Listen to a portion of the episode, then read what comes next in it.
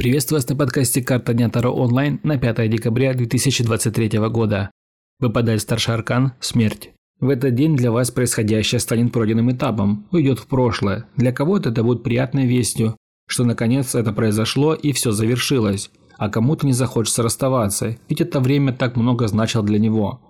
Ничего здесь уже не поделаешь, нужно смириться с обстоятельствами и подготовиться к тому, чтобы расстаться с прошлым. Нет смысла пытаться сохранить то, что было, попробуйте отпустить его. Только так по-настоящему можно будет почувствовать себя счастливым и свободным. Правда, понятие придет чуточку позже. Вы испытаете облегчение и освобождение. Если вам нужен личный расклад на любой вопрос или ситуацию, вы можете заказать его у меня.